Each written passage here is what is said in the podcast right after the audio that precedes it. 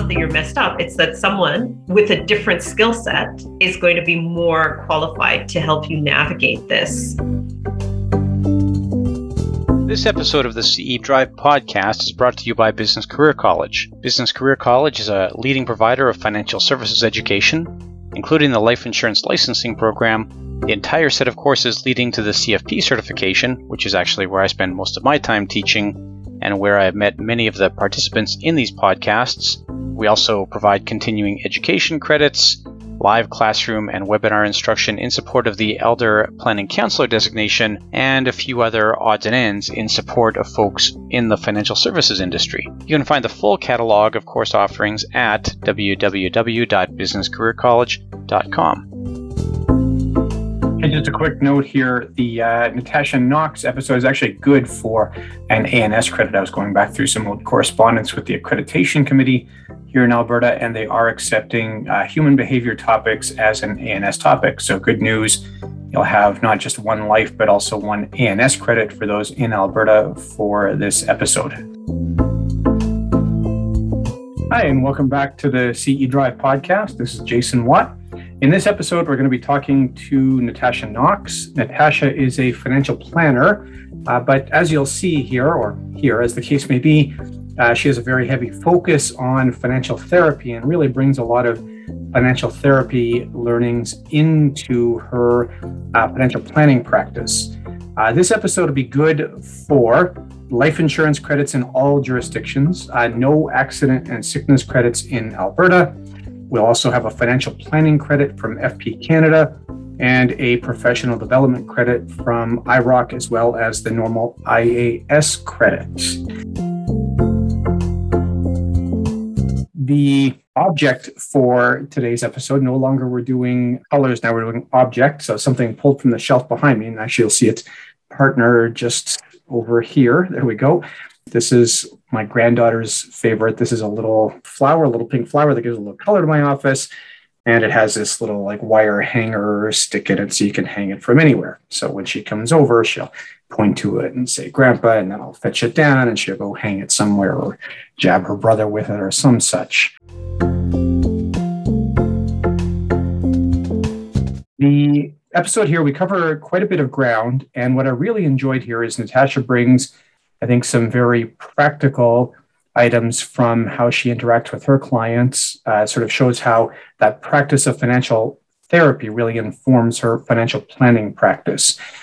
And even though this is our second member of the Financial Therapy Association that we've had on recently, the other being Nate Astle about uh, a month and a half or so ago, quite a different interview. Uh, Nate really comes from a therapy informed practice. And this is what I find interesting about the uh, FTA is you have therapists, and Nate really is a therapist. Uh, although, as you heard Natasha mention, he's working on some financial planning stuff as well. Whereas Natasha really comes from that financial planning background. And it's something you see that's really an interesting dynamic when you go to FTA events is this uh, overlap between the uh, sort of therapy side and the planning side. And then you also get to see the, the big disconnects between the two. So something to watch for. And I really do encourage you, if you're not a member, uh, go to one of their lunch and learns or that kind of thing. You'll find it's really quite useful. All right, let's hear what uh, Natasha has to say. Okay, I'm joined today by Natasha Knox. Natasha is a financial planner, financial coach. I think financial therapist shows up in there too. Natasha, I'm interested to hear this. Can you give a little bit of background about yourself and your practice?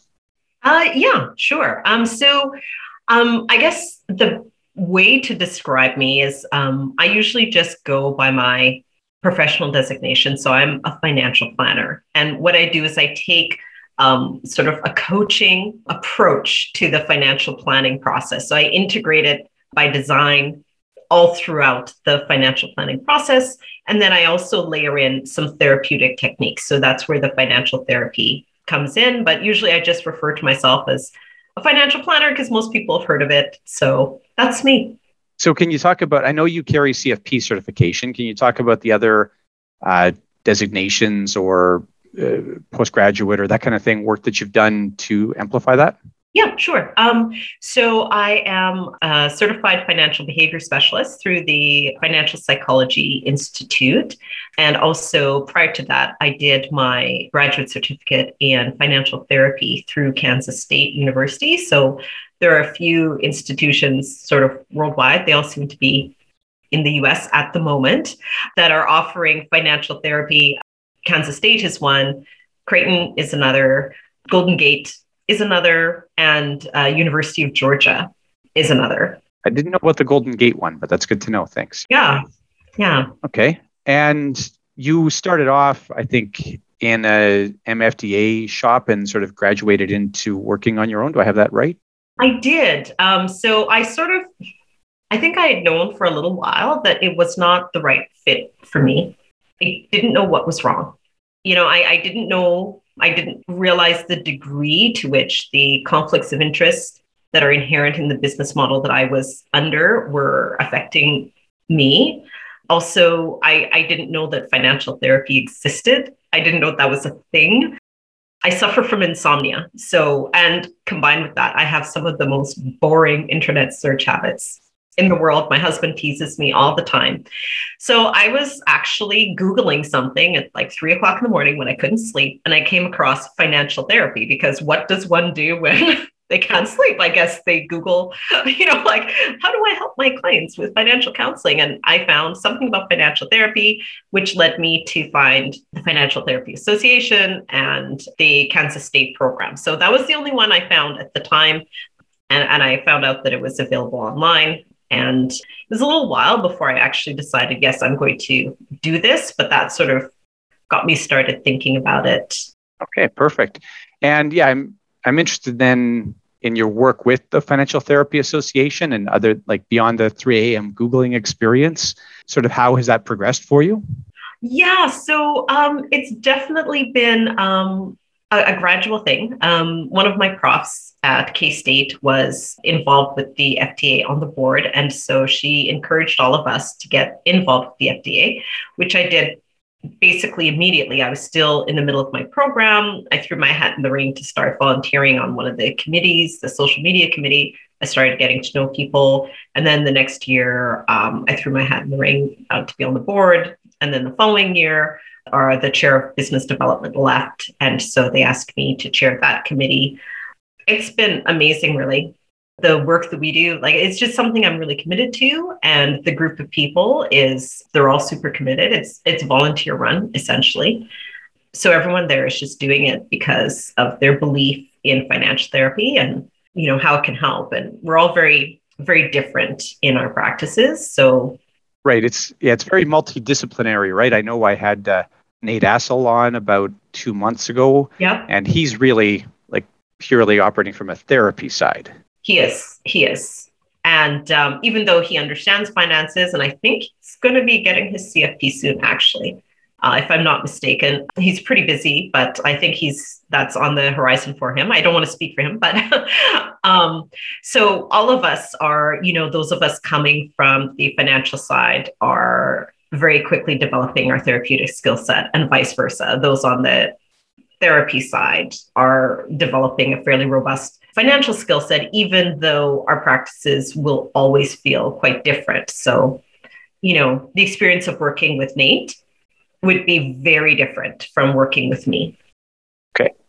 Um, yeah, and that's not surprising. It, you know, when I when I attend the FTA events, you get questions from like those therapist folks, and you get questions from the financial planners, and then I think you almost kind of fit in between there, right? I think you're like on a spectrum. You're like whatever it is, maybe like 80% financial planner and 20% therapy. Or do you think about that kind of thing? Well, kind of like when I'm trying to describe myself, I sort of try to think about that. And so if you consider, you know, like maybe one end of the spectrum being i don't know like an actuary or something and then you know the other end of the spectrum being full on you know, I don't even know what the other end would be, the equivalent, but, you know, doesn't talk about numbers at all ever. Most of us are already at least 20% in, you know, and I would say even most, what I'll call like maybe a traditional financial planner is going to be some, a little bit in and it's getting more and more in now. I think there's a lot of recognition. Um, FP Canada has their uh, program that is uh, helping advisors develop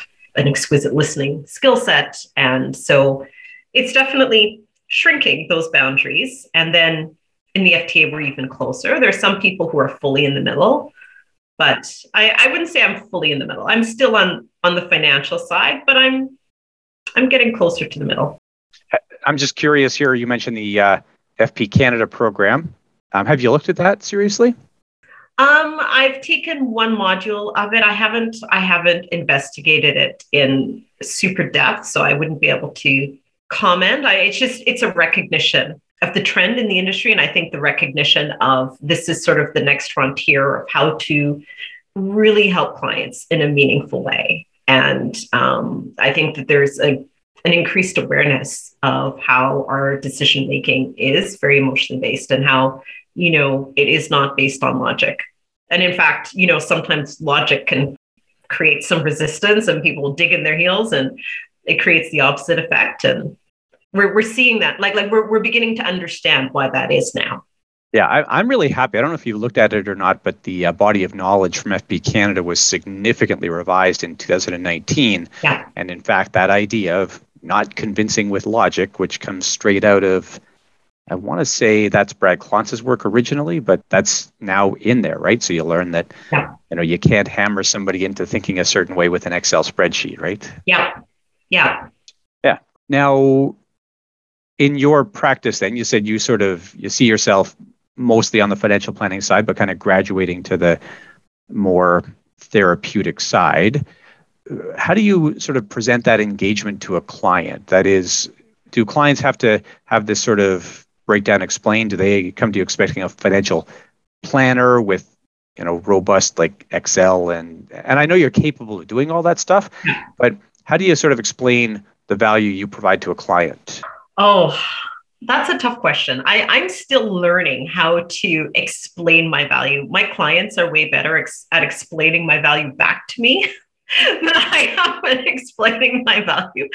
Um, so, and, and the thing is, is that I still do robust financial planning. It's just my starting place is a little different, I think, and um, my process looks a little different. So or it, it can look a little different. So even in the initial intake, before I even meet with them for the first time, um, I have a pre-discovery intake. So I just sort of have a general idea of where they're coming from. And there's a little slider on it that sort of says like what approach would be the most helpful for you. And on one side of the slider, there is facts and numbers. And then the other slide is mindset. And so people can slide it, you know, so they know okay, we can sort of be somewhere on this spectrum. And they're sort of letting me know what they're wanting from the relationship. So if someone says facts and numbers, then that's what they get. Okay. And do you have uh, an average here? Do you know where people sit, or is it all over the map? Um, it, it, it has to do with how they find me. You know, so so if they found me through a certain publication, for example, that tends to attract a readership of a particular perspective. That um, if you're familiar with Brad Klontz's work, they'll be very money, money vigilant. You know, they've made good, solid decisions for themselves. They do a lot of research. You know, they maybe follow this particular publication because, you know, they like to keep on top of things and, you know, educate themselves. They have a high degree of financial literacy. They may be selecting facts and figures, please. Okay. Right. And people who found me in other ways through a referral or maybe a Google search or in a directory that's a bit more financial psychology or financial therapy specific, maybe they are leaning more toward the other side. That makes sense. And of course, you'd be one of the few Canadians that shows up on the FTA directory, for example, right? Yeah, yeah. Although that is changing as well. Um, I think that more and more people are just learning about the directory and uh, adding themselves to the directory. But as far as I know, I'm currently the only Canadian on the directory. I'm not the only person in Canada who does this work. I'm, you know, there are other people who do this work in Canada. Yeah, I'm sure that I know an Edmonton member, although I don't think he's doing any financial therapy work. So that might. Be. Oh, I, I, think I know who you're talking about. Uh, I think it's Sean. Yeah. Yeah. I, I'm not sure how he runs his practice, but his podcast is, you know, he's had some great guests as well. Yeah. I, his practice is still, uh, let's say, a traditional financial advisory or financial planning type of practice. So, and I have talked about his podcast on this before. Yeah.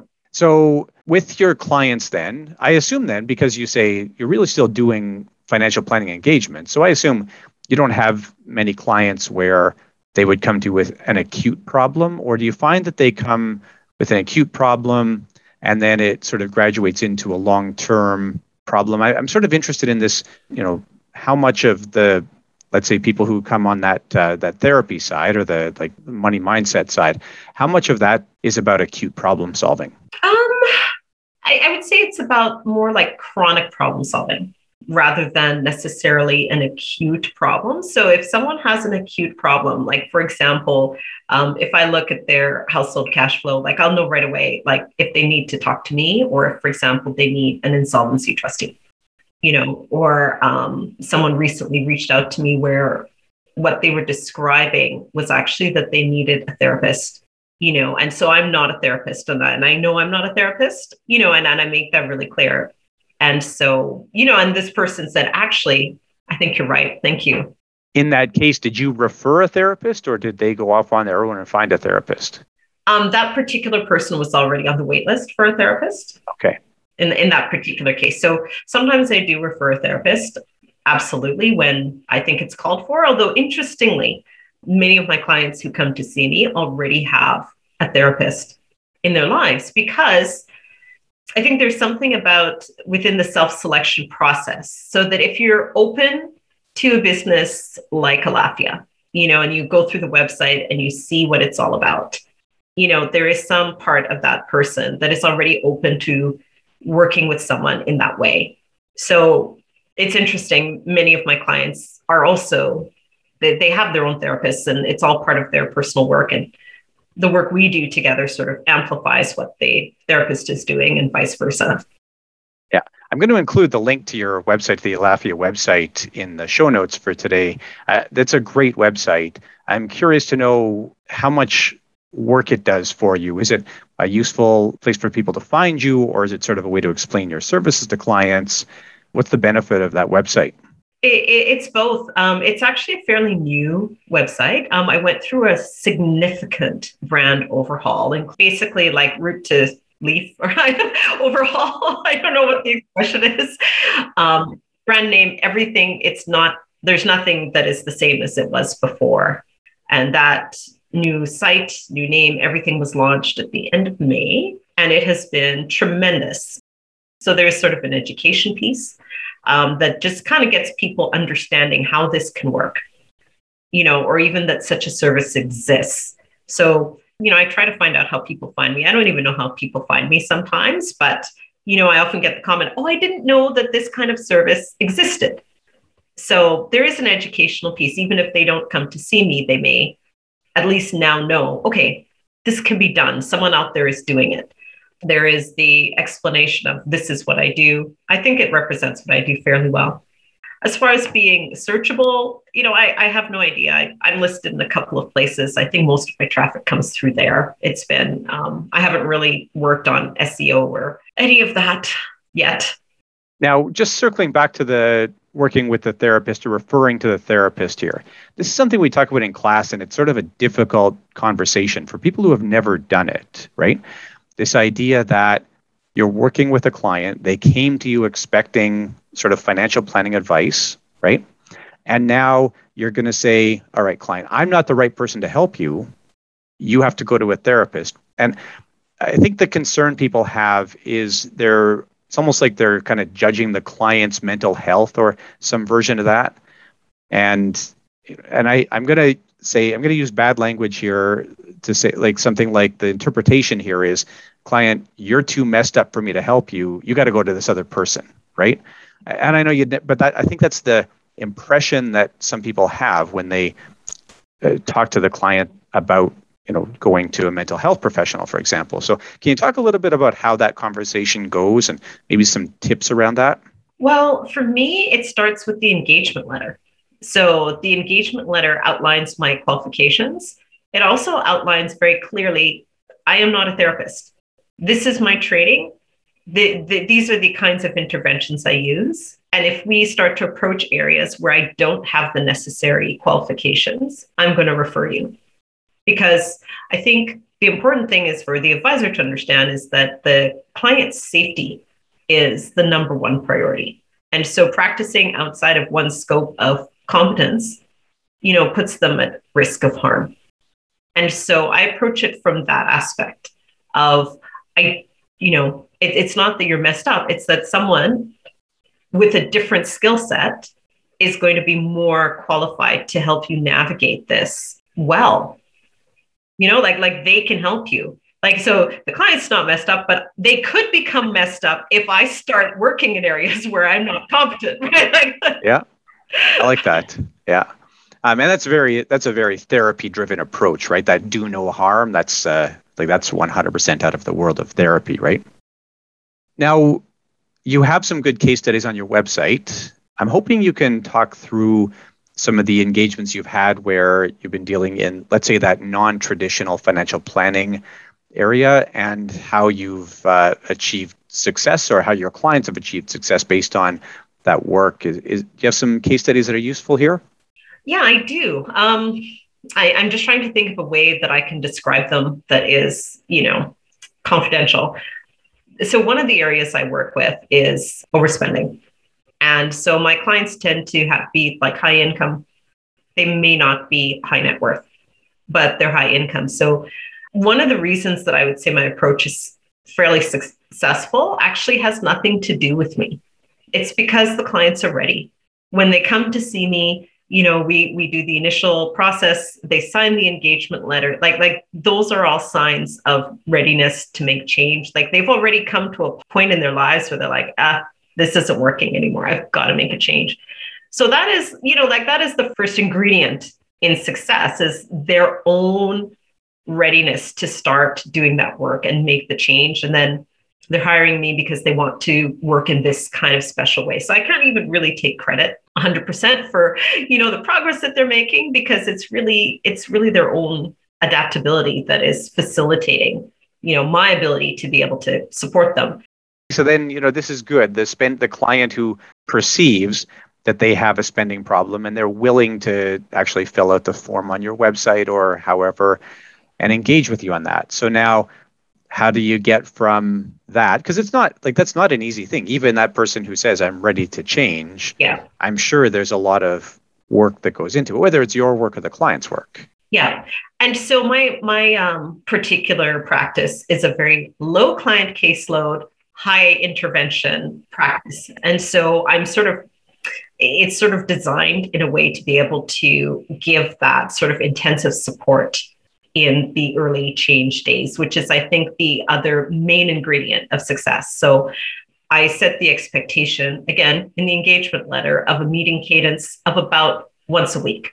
And that can continue for the first couple of months.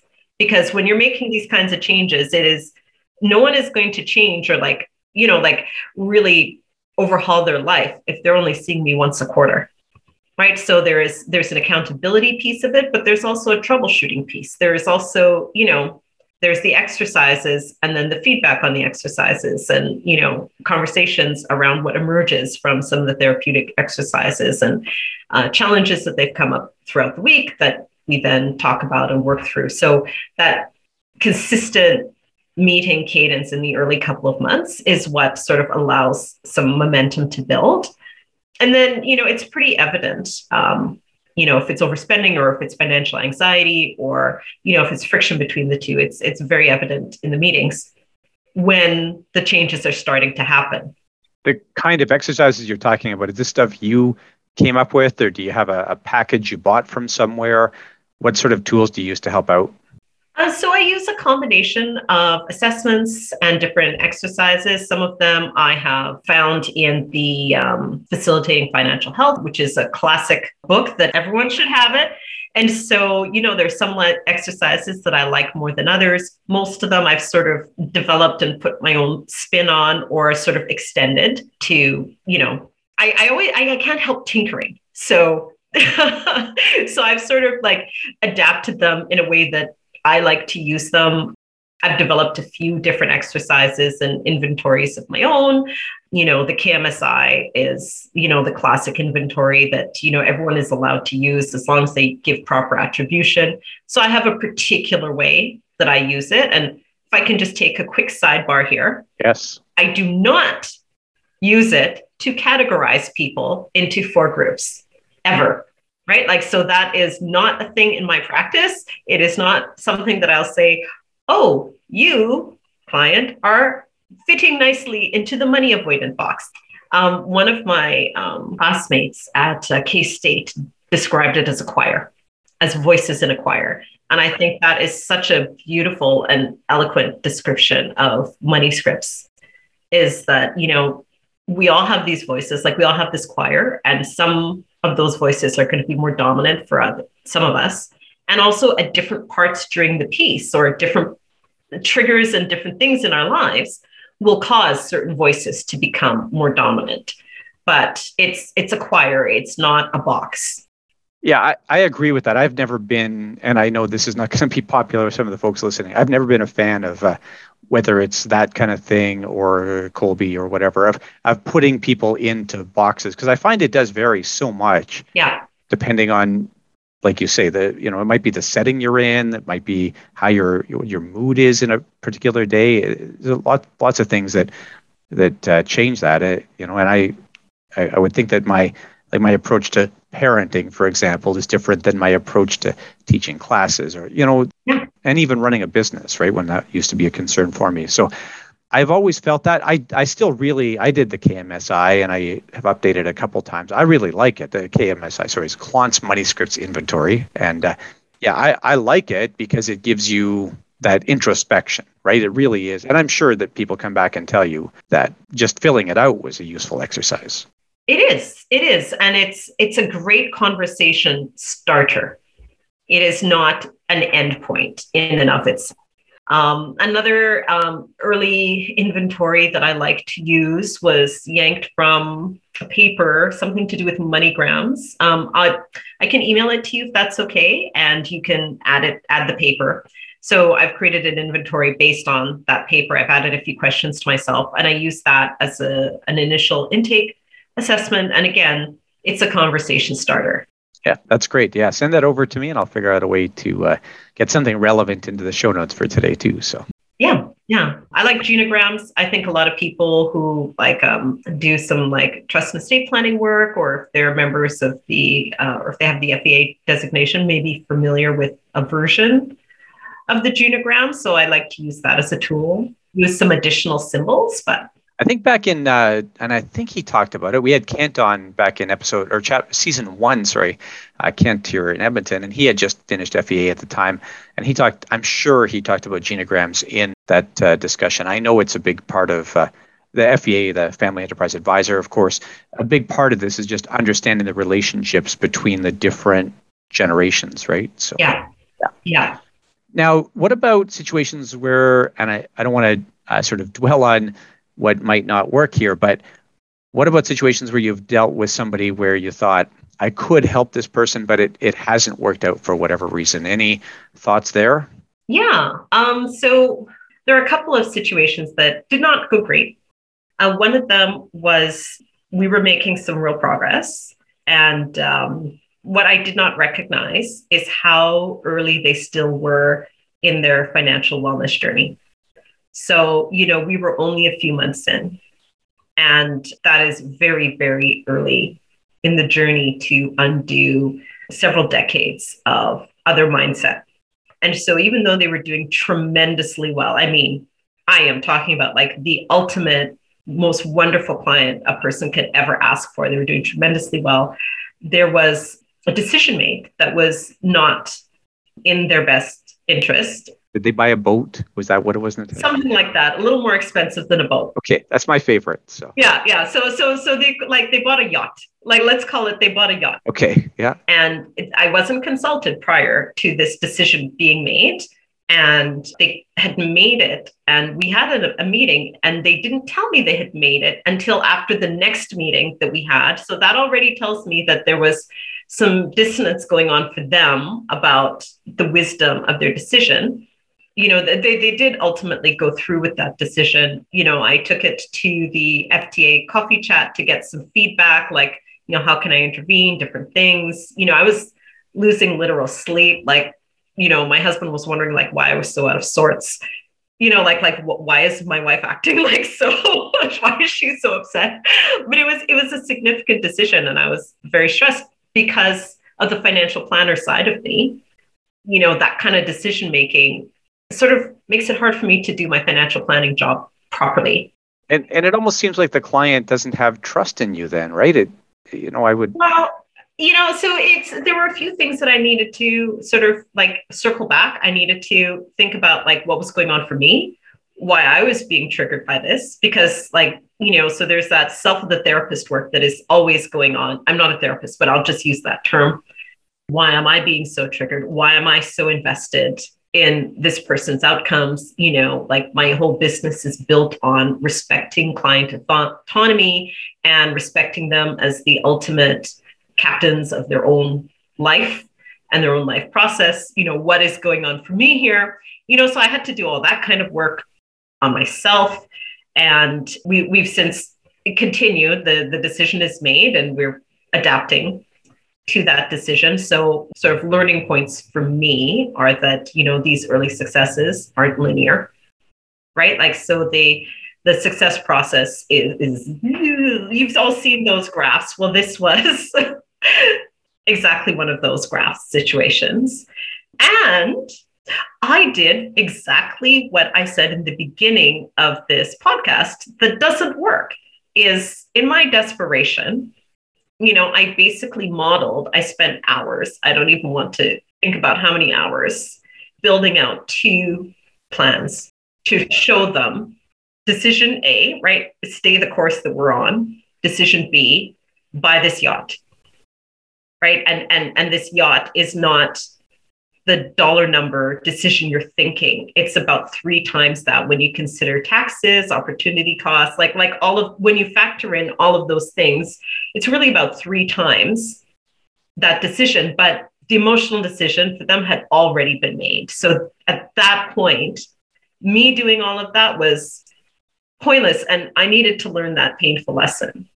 Based on that then i guess if you had that client to work with over again Oh, I still have them. So I guess that decision with that client to work with over again, and kudos to you for staying with them. By the way, I think that a lot of people would have uh, pulled the plug at that point. But uh, how would you approach that differently? I'm sure you've thought about this a lot, right? You said you, you do a lot of that self investigation. Yeah, yeah. And so, so how would I approach it differently? I think one of the things I might have asked them is whether they were feeling any discomfort or dissonance around their decision. You know, so I might have asked that. I might have asked them, you know, what they think some of the um, potential adverse outcomes would be. You know, so so I might have asked them, you know, like what they're thinking. Yeah, that, that's good. That that really just figure out what's going on there and let them figure it out, right? That's yeah, yeah, yeah. yeah. That makes sense. Yeah, and and also just understanding that that that early success those early funds that we were sort of setting aside as a buffer their ability to perceive those funds was being impacted from the three decades prior. So um, creating a mechanism via which that they could perceive you know what was available and what wasn't earlier in the process. And that's where the planning comes in. And this is why it can't just be one or the other, it has to be both. Yeah. So doing that earlier in the process may have helped, it may not have helped. Right.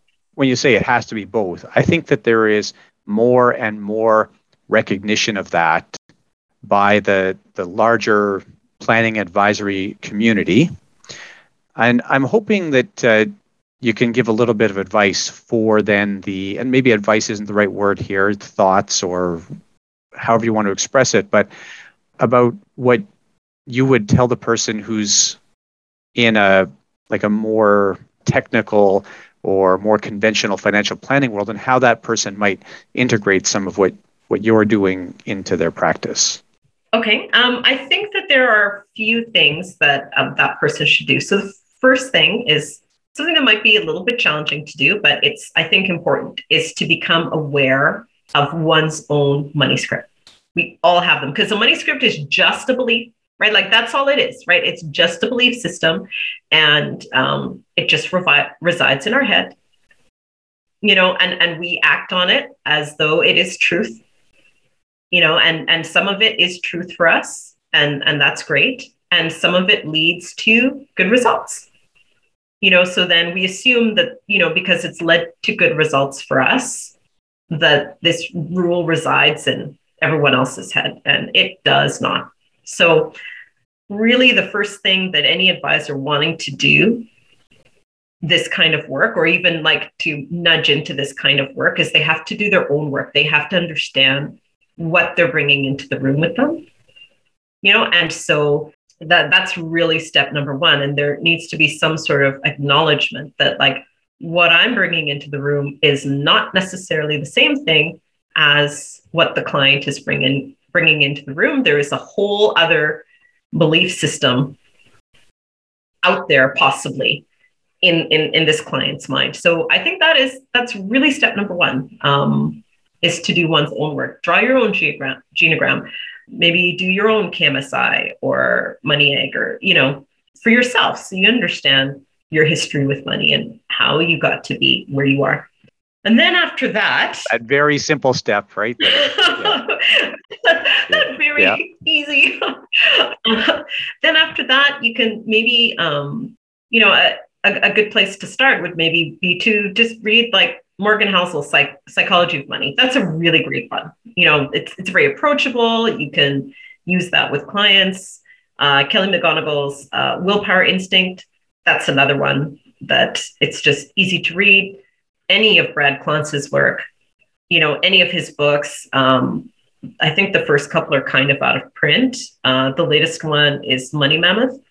My favorite is Mind Over Money. I haven't read Mind Over Money, but that's yeah, that's fair yeah um, so so those would be places to start you know and then after doing all of that you could maybe pick up a copy of facilitating financial health to be fair it's actually not a bad read yeah what i find is the biggest impediment for a lot of people it's like a $200 price tag on that book right because it's a it's a textbook right so i find uh, yeah i show it to people and they're like oh i don't know about 200 bucks for a book but yeah i think i got mine off AbeBooks so it might have been a little less AbeBooks is my best friend so and also a very dangerous place for me to be.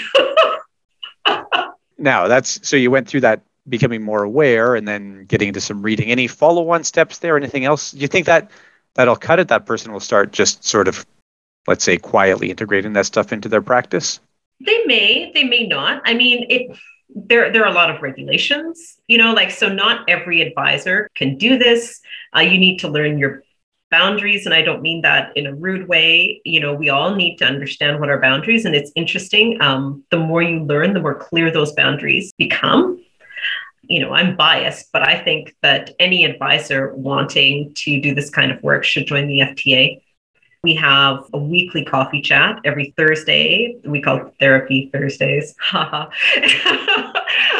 okay, yeah. So it used to be monthly. Then COVID, during COVID, we bumped it up to weekly, and it was so uh, well received that we've just kept it every week. So there's always a group that hops on every week.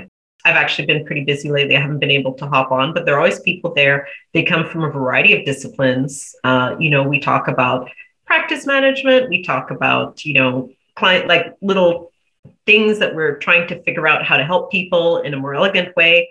It's been incredibly valuable and really, really supportive. We have an active Facebook group that is uh, just for members where you can post stuff, uh, where you can find people. Like when you need to give a referral, you can sort of get to know people inside the FTA. I was able to get a phenomenal referral to someone overseas, like, you know, like that I would not have been able to find elsewhere. But you know, it's just it just expands that network. Yeah. So I would suggest that. You know, we have webinars, we have the conference, you know, and then if you're wanting to go a little bit further, you know, you can take one of the programs. I know K State and Creighton are online. I don't know about Golden Gate. And I know you Georgia isn't online. So K State and Creighton would be, or Creighton might be your options to sort of get a more robust education. FTA is coming out with some experiential learning. That is going to sort of bridge the gap between theory and practice. So you learn all these theories, but then do you really want to cut your teeth on your clients? Yeah. And, I have found a lot of value out of it. I attended last year's conference and really enjoyed it. The yeah. it was a two day conference last year, actually, with Morgan Housel as the uh, keynote. So yeah, that was good and uh, inexpensive too. I, I have to push this because I see a lot of other organizations where your annual dues are a thousand plus, and I think I can't remember 250 bucks a year or something like that to be an FTA member. It's very reasonable. Yeah, it is. So we are straddling. So the pricing is always trying to find the middle ground between the therapy world and the financial world. So that's the other reason why our pricing might seem little high for some people and like really reasonable to other people. right. We're we're trying to bridge those two worlds to the best that we can because our members are coming from both worlds. I never thought about that, but a good chunk of your members would be dipping into like a non-profit budget to pay for that, right? That's yeah. that's a fair point. So yeah. All right. Um, do you have any last minute thoughts for us, Natasha? You've been great here, but any other thoughts about the intersection of let's say financial coaching, therapy, planning, anything we didn't get to cover? Oh, golly. Um, probably, but nothing that is coming to mind specifically right now. I'm always delighted to talk about it. Okay. Yeah. But no, that's great. On that note, uh, thanks very much for joining me here today. And I'm sure that the folks watching and listening will get a ton of value out of this, just this uh, exposure to a whole new set of ideas. And, and I, I think it's great that you're able to talk about even where to start if you're not sure where to start with this. Wonderful. Thanks for having me. Thank you. To obtain your CE credits for listening to this episode, you'll need the color and number in order to get through the quiz. And also, you'll have to pay attention to the interview. There are five questions in there, and you'll want to do well on all five. Pass grade is 60%. So the place to go to do that is bccquiz.online. That's BCC is in Business Career College. So pop over to bccquiz.online. There's a short five question quiz there. You should be able to do it on your mobile phone once you are parked. Then you can subscribe right then. It's pretty easy to do. We're always looking for more subscribers. I think this is a super efficient way to get your CE credits. And it's pretty common for me when I tell people about the podcast for CE credits, they say that's a great idea, but I'd still like to get those numbers up. So please pop over to bccquiz.online. 15 bucks a month will get you all the CE credits you need, including your professional responsibility credits. And we're doing two episodes a month now, or one episode every two weeks. So please pop on over to bccquiz.online and subscribe. Okay, so Natasha went over quite a bit in the interview there, and she sent me a lot of follow on. She clearly thought about this a little bit after the interview because she sent me several things that, she asked if I would mention, um, so much so that I actually thought about inviting her back for a follow on session, but I think I can cover it all. So she sent me a link to uh, something called MoneyGrams. I, am not familiar with this. I was not aware of this, but just a quick survey of the paper here. It's uh, basically attaching back to childhood memories. This sounds quite useful in terms of dealing with your money story. So, the kind of thing that can help to sort of inform that money story. The other money story related exercise she sent me was an article on Michael Kitces's website by uh, Meghaan Lurtz, who's another very influential person in the Financial Therapy Association. And this is the money egg exercise. So you'll find the links to both money grams and your money story in the uh, show notes for today. And then she asked about, she said it's stigma, and that's a good way to put it, I think. I don't think I used that word, but I think it's a good way to think about it. The stigma around a financial planner referring somebody to a therapist. And what Natasha emphasizes here in her follow on comments is that she really likes to normalize the sort of team approach to say, look, you're going to have all these folks who are focused on helping you be the best version of you. Each team member is going to have different strengths. And one of those team members might be a therapist. And this is a, a little bit of a question also of do as I do, I suppose. Natasha actually does use a therapist herself. And I think that that's a good lesson to take away here that if you're looking to apply these kinds of things, it may be better to use some of them yourself. The classic, you know, you pull up to a Ford dealer and you want to see a bunch of Fords in the employee parking lot. Natasha also mentioned a few programs here, and actually, one included on this list is what originally got me down the path of the real value of this kind of work, and that's uh, Susan Bradley at Sudden Money Institute, the Certified Financial Transitionist Program. Susan was a speaker at Financial Planning Week, which is upcoming here mid November. Susan was a speaker at Financial Planning Week maybe four or five years ago and was one of uh, a long run then of uh, sort of behavior slash therapy focused planners that uh, FP Canada brought in. I really like the work that Susan does here. And she does have this uh, certified financial transitionist program. Uh, the original one, and one that I kind of regret not having a better knowledge of, very famous in the United States. And I know a few Canadians have used it. And that's uh, George Kinder's registered life planner program. Um, this is a program that helps with the Kinder program, calls the interior part of finances. That's the stuff that's sort of internal to you. And the Kinder program, interestingly, predates some of what we see today in terms of, let's say, field research.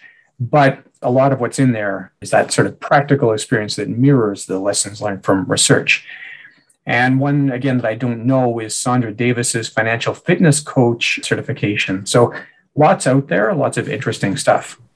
And a few more notes here from Natasha. She just wanted to comment a little bit on the money egg. And I think this is a good lesson overall is that exercises like the money egg or getting a handle on your money story, because you're delving into this area of sort of therapeutic work you really can do some harm here if you don't have a good grounding. So I wouldn't suggest you just want to integrate this. And even she talked about in the interview, Natasha mentioned the uh, Klontz money script inventory. And that's it's a great tool. I like going through it. I often show financial planners it in the core curriculum.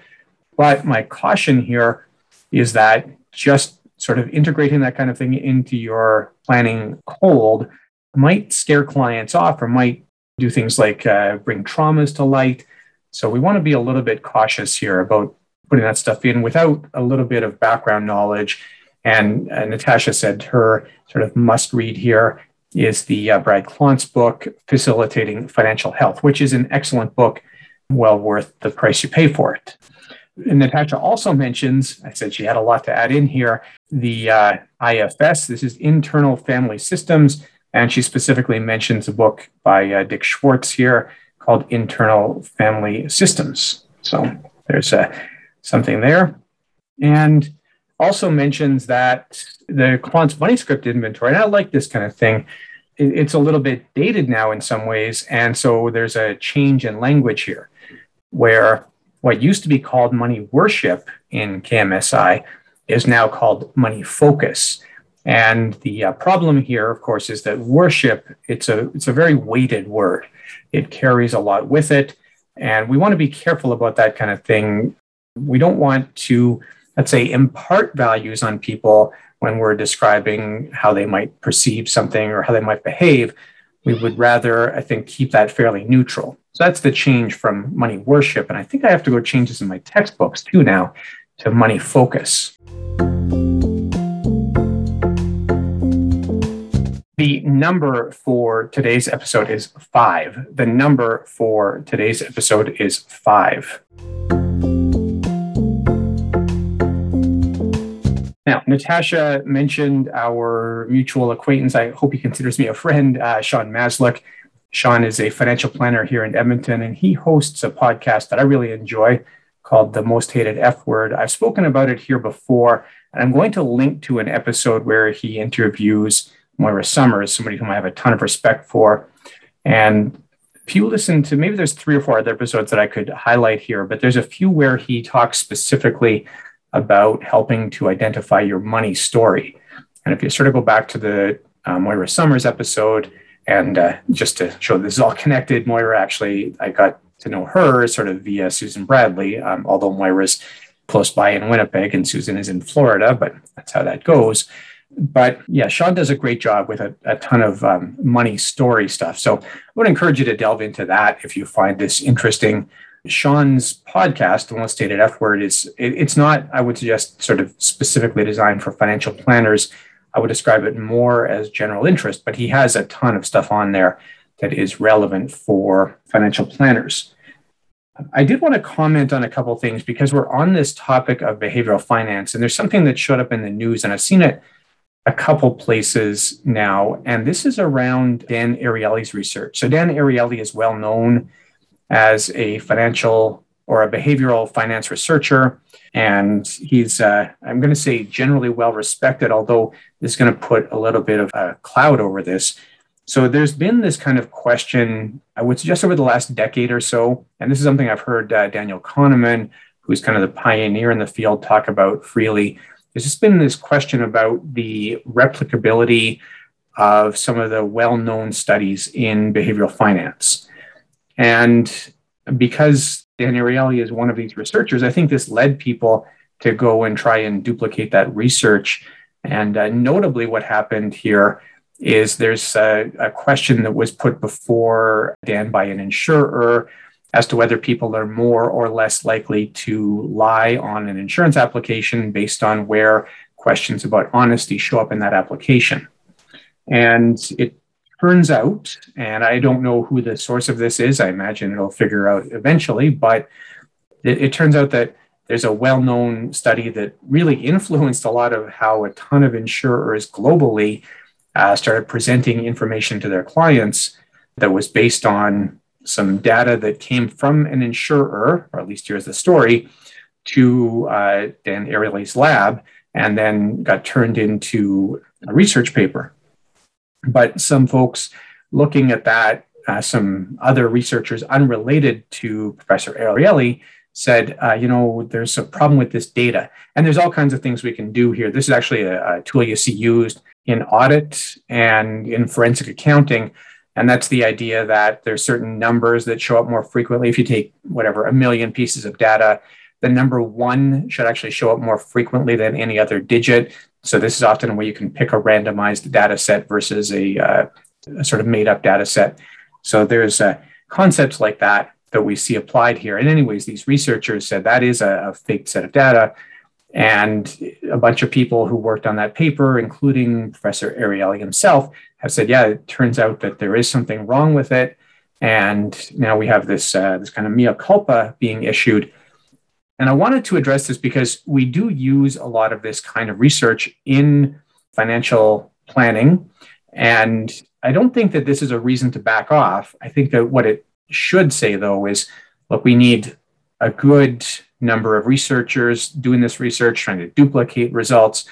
And we can't take just one uh, research paper by itself and say, hey, that's definitive. That describes how people behave.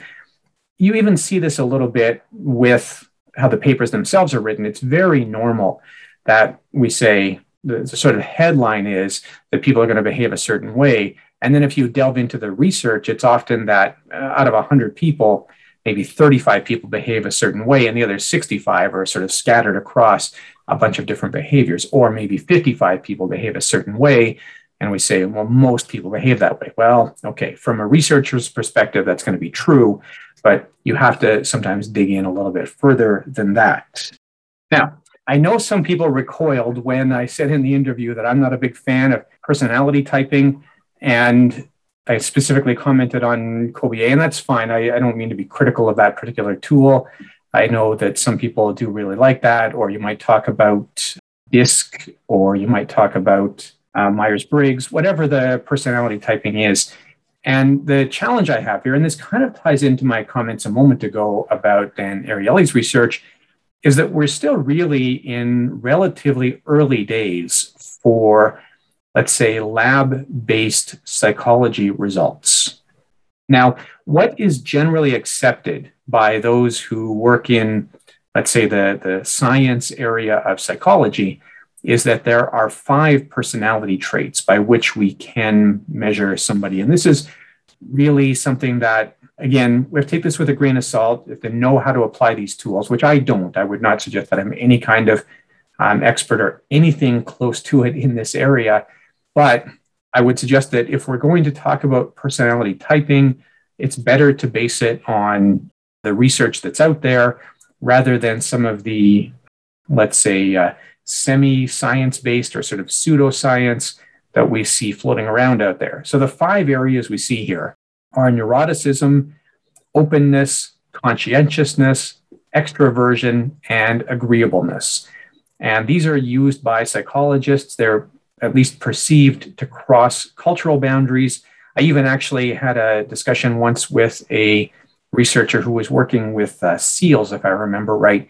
And she was using three of these personality traits, if I remember correctly, with seals to sort of measure the personalities of seals. I don't know if that's uh, good research or not. I found it very interesting, anyways, that the big five, those are normally called the big five personality traits, that was useful uh, not just in human interactions, but quite a bit uh, outside of those uh, conversations as well. And um, the uh, base uh, research for this does date back to 1949, but because you have a whole bunch of different research and sort of forks in the road happening along the way, I don't know how recently this has become kind of the dominant way of thinking about this. And the fact that we still have a bunch of other tools available out there, it does tell me that there's still maybe a mixed bag of, let's say, perceptions about this type of thing. Okay, I hope that that was uh, useful. I hope that we learned something from the discussion with Natasha. I know I did. I really enjoyed that conversation. I feel like uh, Natasha is one of the folks I've spoken to here who really has been able to integrate that that whole field of um, human behavior into her financial planning practice. And I'd like you to think about whether or not that's appropriate for you. I don't think everybody needs to do that. As Natasha mentions in here, uh, we do have ample opportunity for that team approach. And it might just be a matter of recognizing when something that you're dealing with is beyond your scope and saying, hey, it's time to bring in somebody like Natasha. Not that that's it. The uh, Financial Therapy Association has a whole directory of people who can help with those kinds of problems. Thank you very much. We'll see you again in two weeks and enjoy your continued studies. There are quite a few people who help out with getting these episodes to air. Joseph Tong takes care of our editing. Maria Nguyen takes care of all of our continuing education approvals. And Sushami Pomerlo Paquette, uh, Ji Wu, Lisa Hoffert, and Penny Watt, my mother, make sure that we have people listening to the podcast through their marketing and sales efforts. Thank you so much.